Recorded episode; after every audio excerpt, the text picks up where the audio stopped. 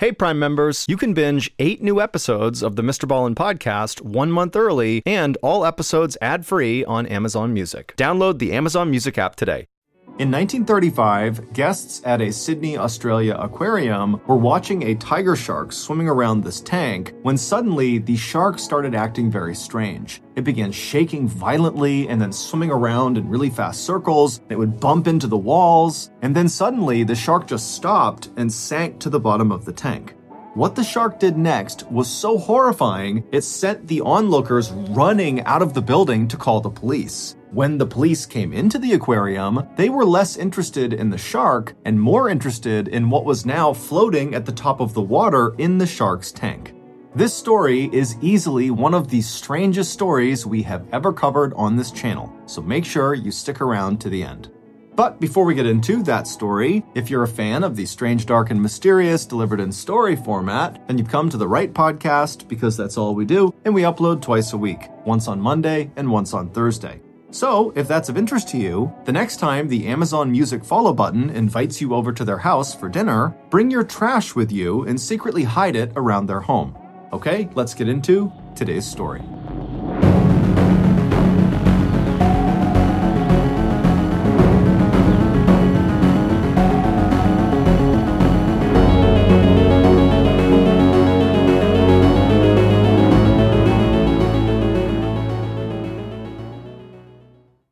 This episode is brought in part to you by Audible, your go to destination for thrilling audio entertainment. Whether you're looking for a hair raising experience to enjoy while you're on the move or eager to dive into sinister and shocking tales, Audible has an exclusive collection of thrillers from best selling authors that will keep you on the edge of your seat. Like James Patterson's first audio only thriller, The Coldest Case. Experience stories like never before where every chilling detail is brought to life by captivating sound design. Plus, as an Audible member, choose one title a month to make yours forever. And now, new members can try Audible free for 30 days. Just visit audible.com slash WonderyPod or text WonderyPod to 500 500. That's audible.com slash WonderyPod or text WonderyPod to 500 500. Worried about letting someone else pick out the perfect avocado for your perfect Impress Them on the Third Date guacamole? Well, good thing Instacart shoppers are as picky as you are. They find ripe avocados like it's their guac on the line. They are milk expiration date detectives. They bag eggs like the 12 precious pieces of cargo they are. So let Instacart shoppers overthink your groceries so that you can overthink what you'll wear on that third date. Download the Instacart app today to get free delivery on your first three orders while supplies last. Minimum $10 per order. Additional terms apply. In 1935, the city of Sydney, Australia had a shark attack problem. There had been eight attacks in the last year alone, six of which had been fatal. And every time it happened, the local newspapers would write stories describing the scenes in graphic detail. They would call the sharks monsters and recount how they'd latched onto some poor teenager and shaken their body around like a rag doll. Certainly, these stories fueled the public's fear of sharks, but they also inspired fascination. People were amazed by the power and ferociousness of these creatures, and so they wanted to see them up close. Luckily, Bert Hobson was more than happy to oblige them. Bert and his brother Charlie owned the Coogee Beach Aquarium in Sydney. During the warmer months, the aquarium was used as a public swimming pool, but during the winter and fall, when it was too cold to swim, Bert would pump ocean water into the pool and then fill it with all kinds of aquatic creatures for visitors to see. But nothing got more people through the aquarium door than a shark. Even as the country struggled to pull itself out of the Great Depression, which was the worst economic downturn in the history of the industrialized world, a shark could still draw big crowds and big money. Over the last few years, Bert had managed to capture and exhibit more than 20 sharks, but the problem was none of the sharks lived very long. They typically died within just a few weeks of being in captivity. And so the Hobson brothers were always on the hunt for a new shark. This was especially true in April of 1935 because Coogee Beach was going to play host to a massive parade in honor of Anzac Day. Anzac Day is a national day of remembrance in Australia and New Zealand that primarily is about honoring fallen soldiers. Tens of thousands of people were scheduled to attend the event on April 25th, and Bert figured if he could catch a shark, the aquarium could capitalize on some of that holiday foot traffic. So, on the morning of April 18th, Bert headed out onto the water in his big fishing boat. The day before, he'd set some fishing lines about a mile and a half from the beach and baited them with chunks of mackerel, hoping that when he returned, he'd find a shark tangled up in his lines. And Bert would not be disappointed. That day, when he checked the lines, there was this massive 14 and a half foot long tiger shark ensnared in his trap.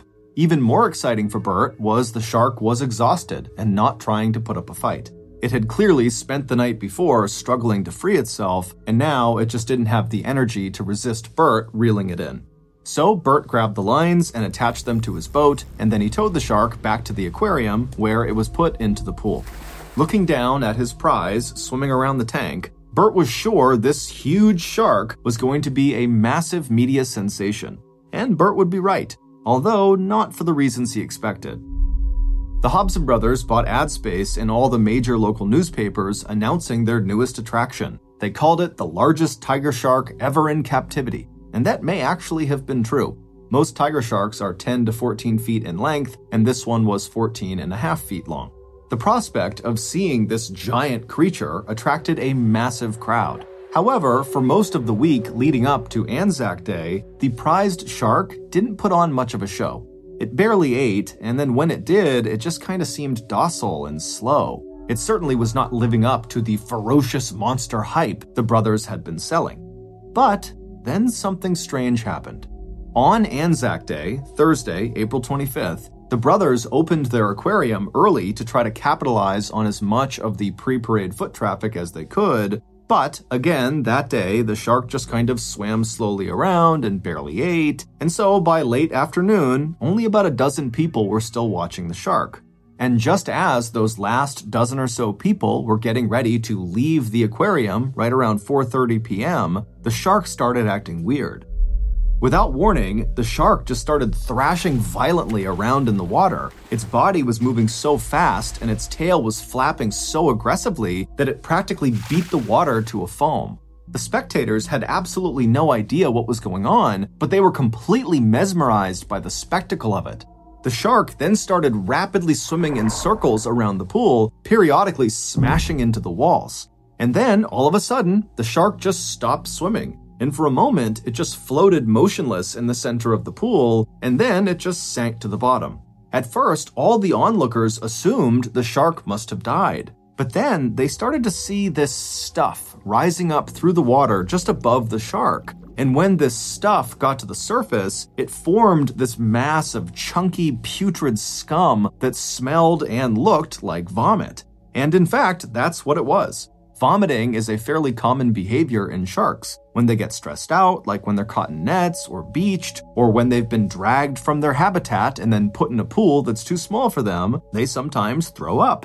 The behavior is even more common in tiger sharks because tiger sharks will eat pretty much anything that crosses their path, including things they can't digest, like turtle shells and metal, which is why they're always having to throw up to get these things out of their body. But no one in the audience knew this, so as this pool of shark vomit was beginning to settle on the surface of the water, the spectators just stared at it, trying to understand what it was. And as they were looking, they started to notice these shapes inside of the vomit that they sort of recognized. At first, what they saw were things like fish bones and shark fins, the kind of things you would expect to find in the stomach of a shark. But then there were also these other things that you wouldn't really expect to see like a dead rat and a partially digested bird. And then they noticed something else a human arm, and this arm had a rope tied around its wrist. The spectators were horrified. They started gasping and screaming and shouting for someone to call the police. Bert Hobson grabbed a stick and did his best to push the arm over to the side of the pool while his brother Charlie rushed inside to call the authorities. By the time the cops arrived, the shark had recovered from its sickness and was back to swimming slow laps around the pool. So the first thing the cops had to do was secure the arm before the shark decided it was hungry again. The detectives lifted the arm from the water using the rope around its wrist, and then they placed it inside of a burlap bag they'd brought to collect evidence. And then the police turned their attention to the obvious question everyone had How did this arm wind up inside of this shark? The Hobson brothers assured the police there was no way someone could have thrown the arm into the pool without their knowledge because the shark had been under constant surveillance since arriving at the aquarium seven days earlier. There was also no way someone could have fallen into the pool during off hours because they kept the aquarium locked when they weren't there. So the Hobson brothers were certain that the arm must have already been in the shark's belly when it arrived at their aquarium. And the victim, whoever they were, was likely just another casualty of the latest wave of shark attacks in Sydney's harbors. But the police weren't so sure about that theory, at least not the part about a random shark attack. To them, the rope tied around the arm's wrist seemed to suggest something more intentional, possibly murder or maybe suicide. They didn't know, but something seemed off. But regardless, the police knew their first order of business was just identifying the owner of the arm so that their family could be notified about their death. Now, in 1935, under normal circumstances, trying to figure out whose arm this was would be nearly impossible because DNA had not been discovered yet. And so all investigators could do was just look at the arm and see if there were any features on it that could lead to the owner. And in this case, there were. The first thing they noticed was that the arm was in shockingly good condition. In fact, there appeared to be hardly any signs of digestion at all, which was surprising considering how long it must have been in the shark's stomach. So, before the police even left the aquarium, they called a fingerprinting specialist who drove out to the site and then cut and peeled the skin off the fingertips for later analysis. The second thing the police noticed was a tattoo on the inner forearm. It was an illustration of two boxers facing off as if they were in the ring. Their bodies and gloves were drawn in blue ink, and their boxing shorts were colored red. The design was unique enough that police felt hopeful a friend or family member might recognize it just from a written description in the newspaper. But when the police drove over to the morgue to have the arm analyzed further, what they would learn there would ensure that all the newspapers in the state would be running much more than just a written description of that tattoo. At the morgue, the local medical officer became instantly fixated on the question of how the arm had come to be removed from the owner's body. Up to that point, everyone, including most of the police, assumed the shark had just bitten the arm off. But to the medical officer, the arm did not look like it had been bitten off at all. There were none of the ragged tears or bite marks like you'd expect to see with a shark attack. Instead, the arm appeared to have been cut from the body with surgical precision, most likely with a knife, which meant this death was likely not the result of a shark attack. In all likelihood, it was a murder by a person, and then after this guy was killed, the shark was either fed the body part, or after the parts were dumped into the water, the shark happened to find the arm and ate it. This new twist on the case created an instant media frenzy. Newspapers all over the country ran stories about this strange situation with the shark arm in Sydney. And a bunch of those papers actually ran a photo of the tattoo, along with instructions for readers to contact the authorities if they recognized it. And someone did. On April 28th, just three days after the scene at the aquarium, police received a call from a guy saying he'd seen the photo of the tattoo in the paper and he knew who the arm belonged to. Without a doubt, the guy said, that arm belongs to my older brother, Jim Smith. To most of the police at the precinct, the name Jim Smith meant nothing. But for Detective Frank Matthews, the man who would be leading the so called shark arm case, hearing the name Jim Smith would completely change the way he was thinking about the investigation ahead of him. Because Matthews knew that Jim could not have been just a random victim. About a year earlier, Jim had become a secret police informant. It started with an insurance fraud scheme gone wrong. Some wealthy men had bought a yacht called the Pathfinder, and then they overinsured it. They then hired Jim to be the captain of the Pathfinder, and his job was to drive and maintain the boat, and then, at an appointed date and time, sink it. The wealthy men would then cash in the insurance claim and split the proceeds amongst those involved in the scheme. But when Jim was actively sinking the boat as ordered, a water policeman saw it happening and yelled out, offering to help. But Jim panicked and just pretended not to hear the police officer, allowing the boat to continue to sink. And so later on, when the wealthy men tried to file their insurance claim on the boat, that water policeman remembered that strange encounter with Jim, and before long, the insurance claim was flagged for fraud. Detective Matthews had been assigned to that case, and Jim was one of the first people brought in for questioning. But as soon as they started talking, Jim broke down completely and told the detective everything. In exchange for immunity, Jim promised to supply Detective Matthews with information on Sydney's vast criminal underworld. This was an extremely dangerous trade for Jim to make. Because of the massive financial fallout caused by the Great Depression, desperation had driven many otherwise law abiding Sydney residents to participate in some capacity in this criminal underworld. And people like Jim, who snitched to the police, threatened their livelihood. So, when Detective Matthews heard that the shark arm victim was Jim Smith, he assumed that someone must have found out that Jim was a police informant and they had had him killed to shut him up. But the detective didn't reveal any of this to Jim's brother when they spoke. He simply asked the brother to come down to the station and give a formal statement, which he agreed to do.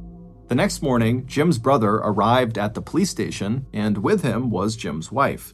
She fought back tears as she told police it had been more than 10 days since she or anyone else had seen Jim. The last time they spoke to him, he said he'd been hired to take a wealthy man out on a fishing trip. He said he didn't know how long he'd be gone, but he'd be staying at a cabin on the coast, and if they needed to reach him, he would be checking his messages at the Hotel Cecil in Cronulla. Cronulla is one of Sydney's many coastal suburbs. By this point, Detective Matthews could tell this was going to be a very challenging investigation with a lot of media scrutiny. And part of him wondered if maybe he was jumping to conclusions. Maybe Jim hadn't been murdered. Maybe he really had just been attacked by a shark. And if he had, then most likely the rest of Jim's body, or at least more of his body, would be inside of that tiger shark. And as it happened, that tiger shark had actually died shortly after vomiting up Jim's arm. And so, Detective Matthews went to the dock where the shark's body was being held by a fish oil merchant, and there he watched as the giant fish was cut open and nothing but fish parts fell out of it. This was enough to convince Matthews that this was no animal attack. Jim had to have been murdered by a person. So he tipped his hat to the fish oil merchant and headed back to the station where he would make plans for the next phase of the investigation, canvassing Cronulla, where Jim had told his wife he would be checking his messages. The first place police were sent in Cronulla was the bar at the Hotel Cecil, and immediately police got a hit. When the bartender saw a photo of Jim, he instantly told police that he recognized him and even called him by name. He said, That's Jim Smith. Apparently, Jim had visited this bar on several occasions, enough to be on a first name basis with the bartender, and also the bartender said Jim was just a very memorable guy. He was tall and athletic, and at one point he trained to be a boxer, which is why he had that tattoo on his forearm of the two boxers. But the bartender said it had been a long time since Jim had come around. The last time he saw Jim was the evening of April 8th. Jim arrived in the early afternoon and stayed for several hours, drinking beer and playing dominoes with the locals, and then around 6 p.m., he left with a friend called Mr. Williams, a man that the bartender described as being very, very short. Detective Matthews knew who the bartender was talking about, and he also knew that this very short man was not named Mr. Williams. The real name of the short man was Paddy Brady, and Matthews knew he was a very close friend of Jim's. Paddy was well known to police as a master forger. He'd picked up the talent in his 20s while he was in the military. Paddy had been in and out of jail on a regular basis since he was 11 years old. In fact, the police had an active warrant out for his arrest in connection with some forging charges, which Matthews assumed was the reason Paddy was going around using a fake name. He didn't want to get arrested. But despite being a career criminal, Paddy was not known to be a violent criminal. So even though Paddy seemed like he could have been the last person to see Jim alive, the combination of him being Jim's close friend and Paddy being non-violent made it hard for investigators to believe that he might have had anything to do with Jim's murder. But over the next few days, as police continued speaking to residents of Cronulla, it started to seem like Paddy had in fact done harm to his friend.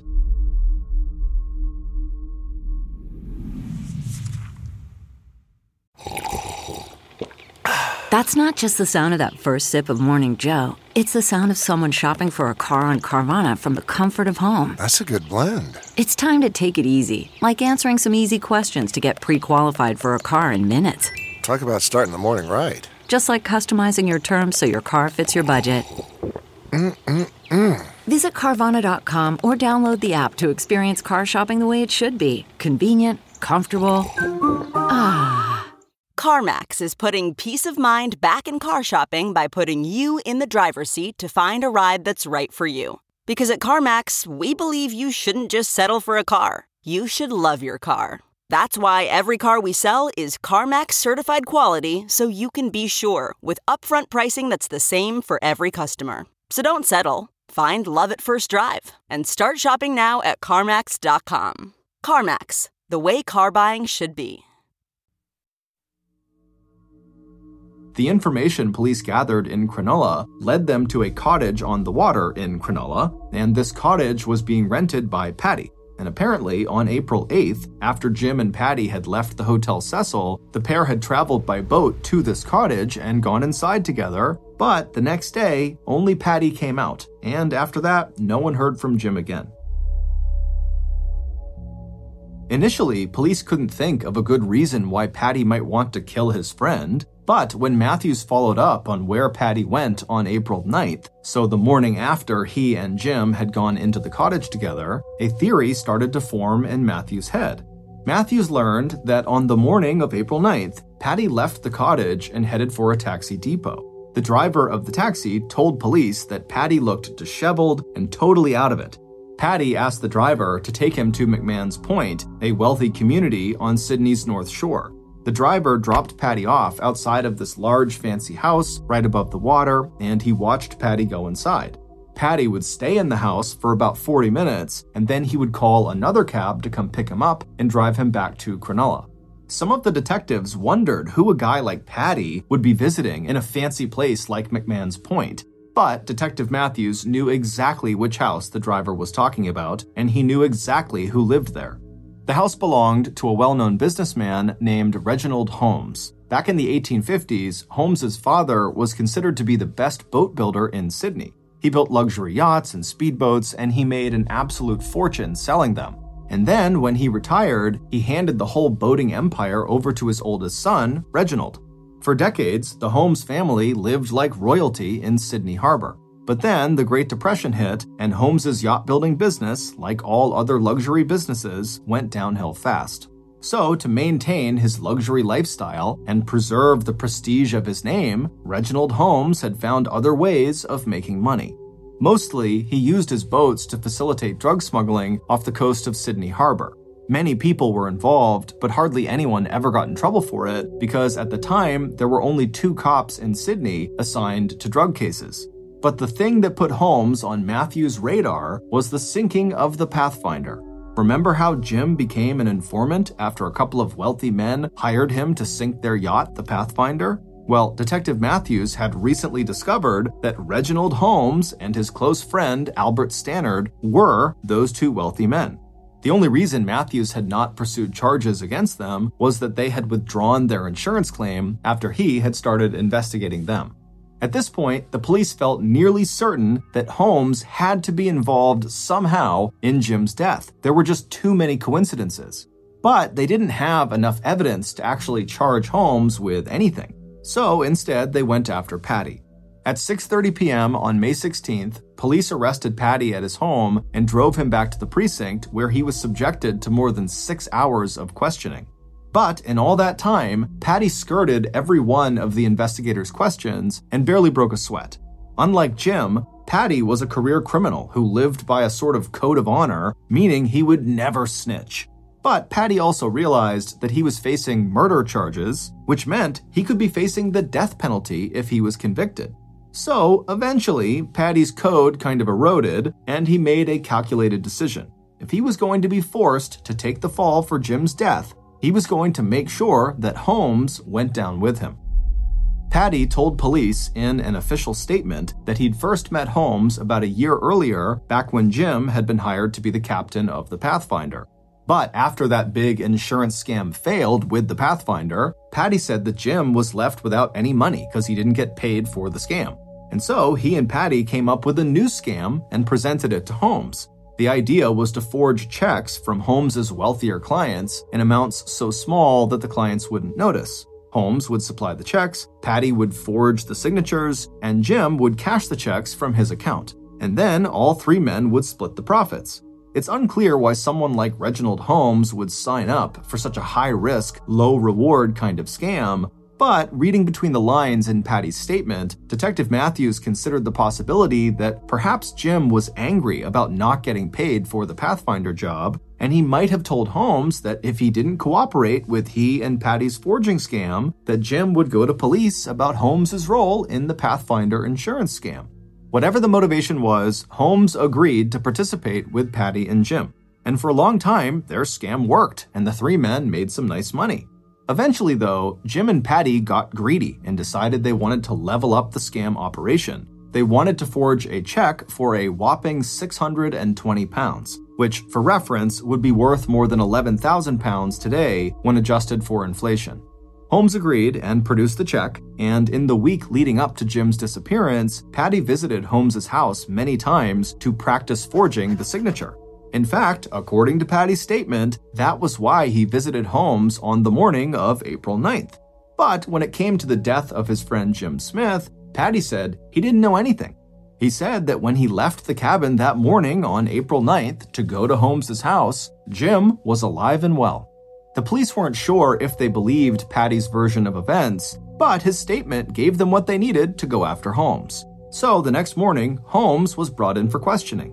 Holmes was only 44 years old and he'd lived a life of immense privilege, but when he walked into the police station on May 17th, he seemed much older and more frail than a 44 year old should be.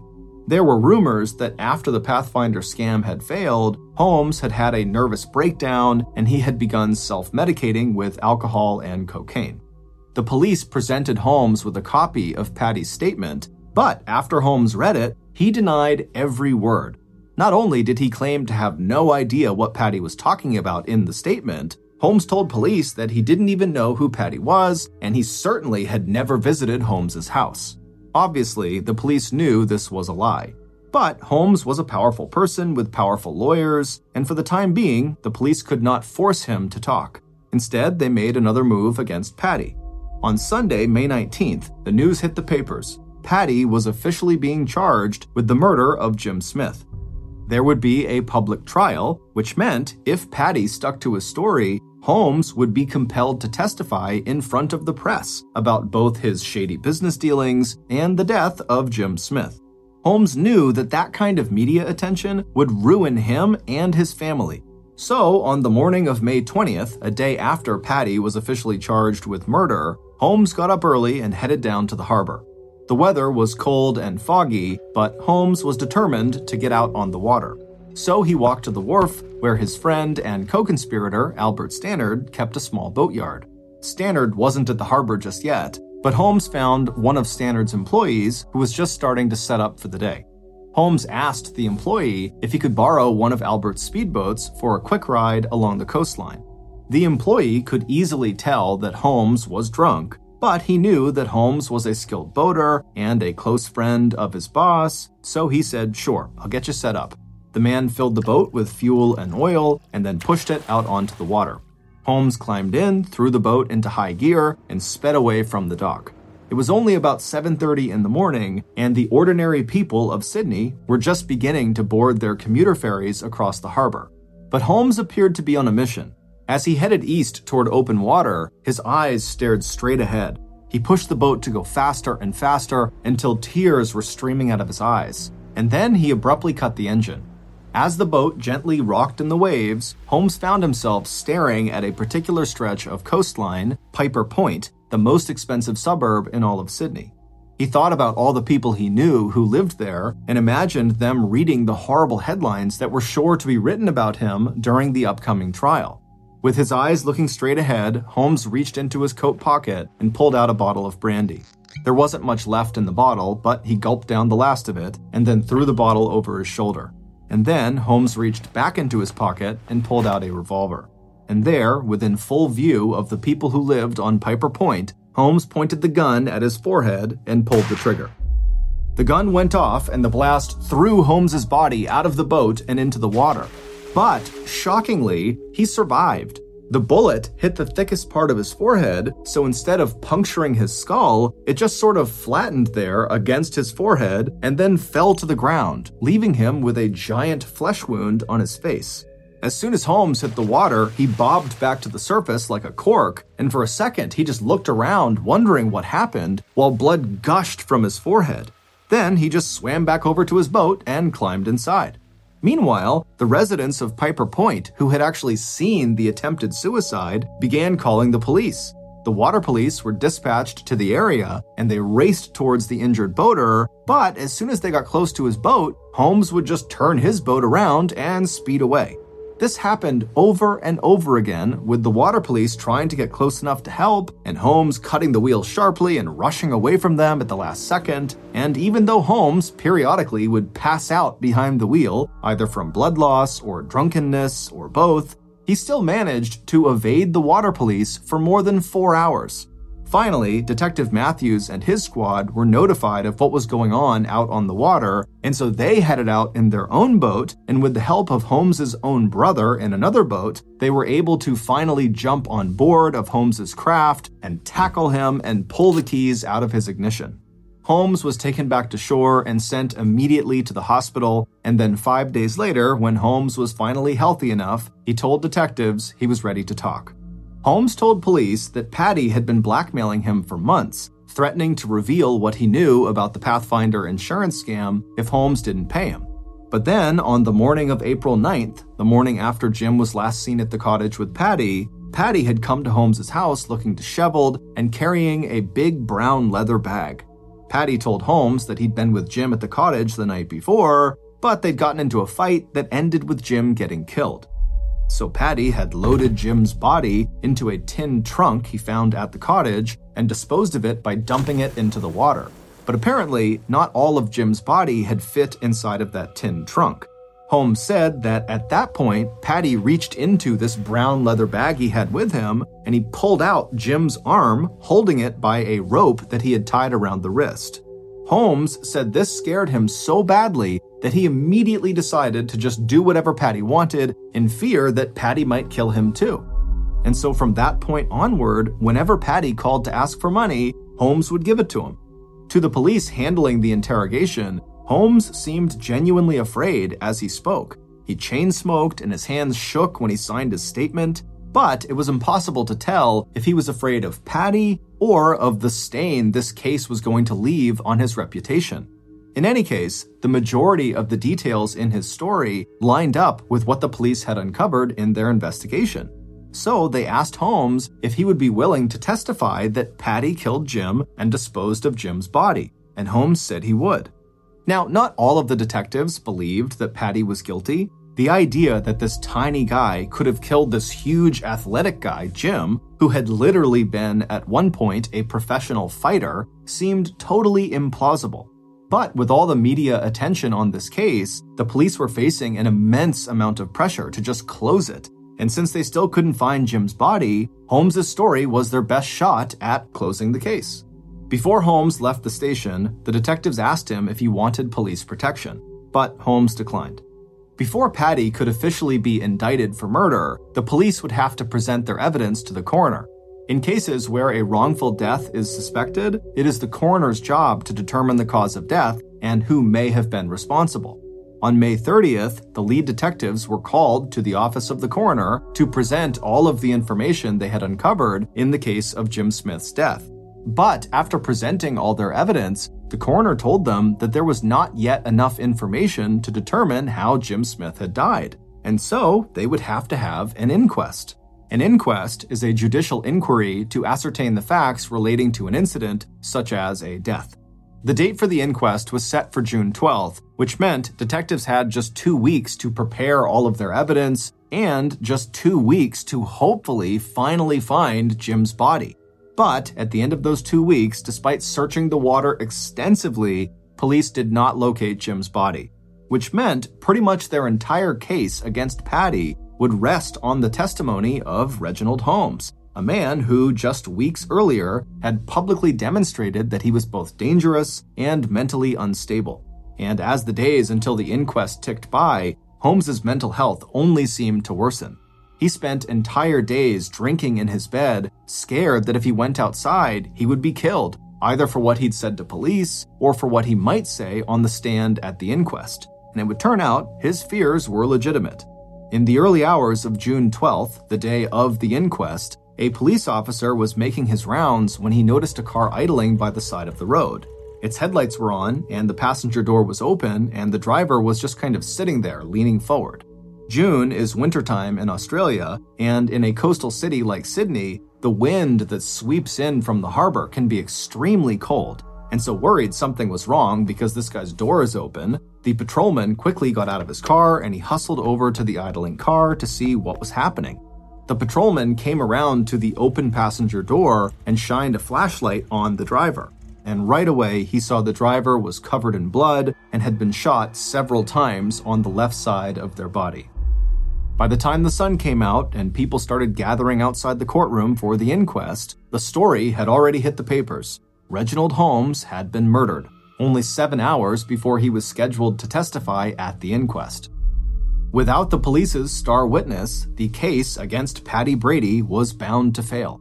For one thing, the police had no direct evidence tying Paddy to Jim's murder, but as it would turn out, that wasn't even their biggest problem. At the inquest, which did end up happening, Paddy's lawyer would argue that the court could not find Paddy responsible for Jim's death since there was actually no hard evidence that Jim was even dead. All they knew was Jim was missing an arm, and people can survive without an arm. And since this was technically true, the coroner was determined to have no authority to hold this inquest, which meant they had to shut it down. Paddy would be acquitted of all charges, However, he would spend the rest of his life going in and out of jail for other offenses. Jim's body would never be found, and no one would ever be convicted for his murder. Nor would anyone ever be convicted for the murder of Reginald Holmes although some people believe Holmes's murder was orchestrated by his old friend and co-conspirator Albert Stannard, either to help his family collect on one of his many life insurance policies or to avoid him ruining both of their reputations by testifying at the inquest that would implicate both of them. Many people in Sydney considered these outcomes to be a huge miscarriage of justice and a total failure on the part of the police. But many other people in Sydney were quietly relieved that the people involved in this very bizarre shark arm case took their secrets of Sydney's underworld with them to the grave. Thank you for listening to the Mr. Ballen podcast. If you got something out of this episode and you haven't done this already, the next time the Amazon Music follow button invites you over to their house for dinner, bring your trash with you and secretly hide it around their home. This podcast airs every Monday and Thursday morning, but in the meantime, you can always watch one of the hundreds of stories we have posted on our main YouTube channel, which is just called Mr. Ballen. Consider donating to our charity. It's called the Mr. Ballen Foundation, and it provides support to victims of violent crime as well as their families. Monthly donors to the Mr. Ballen Foundation Honor Them Society will receive free gifts and exclusive invites to special live events. Go to mrballen.foundation and click Get Involved to join the Honor Them Society today. If you want to get in touch with me, please follow me on any major social media platform and then send me a direct message. My username is just at Mr. Ballen, and I really do read the majority of my DMs. Lastly, we have some really cool merchandise, so head on over to shopmrballen.com to have a look. So that's going to do it. I really appreciate your support. Until next time, see ya.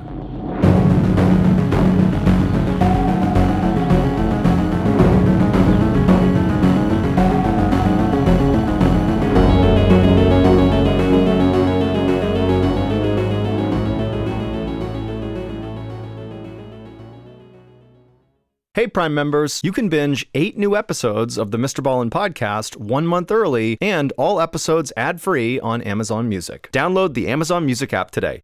And before you go, please tell us about yourself by completing a short survey at wondery.com/slash survey.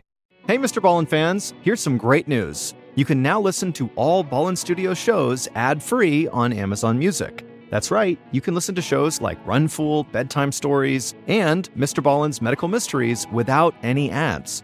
What's more, you get access to the Mr. Ballen podcast, Strange, Dark, and Mysterious Stories, one month early and ad free, and all this is included with your Prime membership. You also get access to other amazing shows like Morbid, 48 Hours, and 2020 ad free too. You know what that means uninterrupted listening, so no more cliffhangers. Immerse yourself in the world of true crime with Amazon Music with the most ad free top podcasts. And it's all included in your Prime membership. To listen now, all you need to do is go to amazon.com slash ballin. That's amazon.com slash ballin or download the free Amazon Music app. It's just that easy.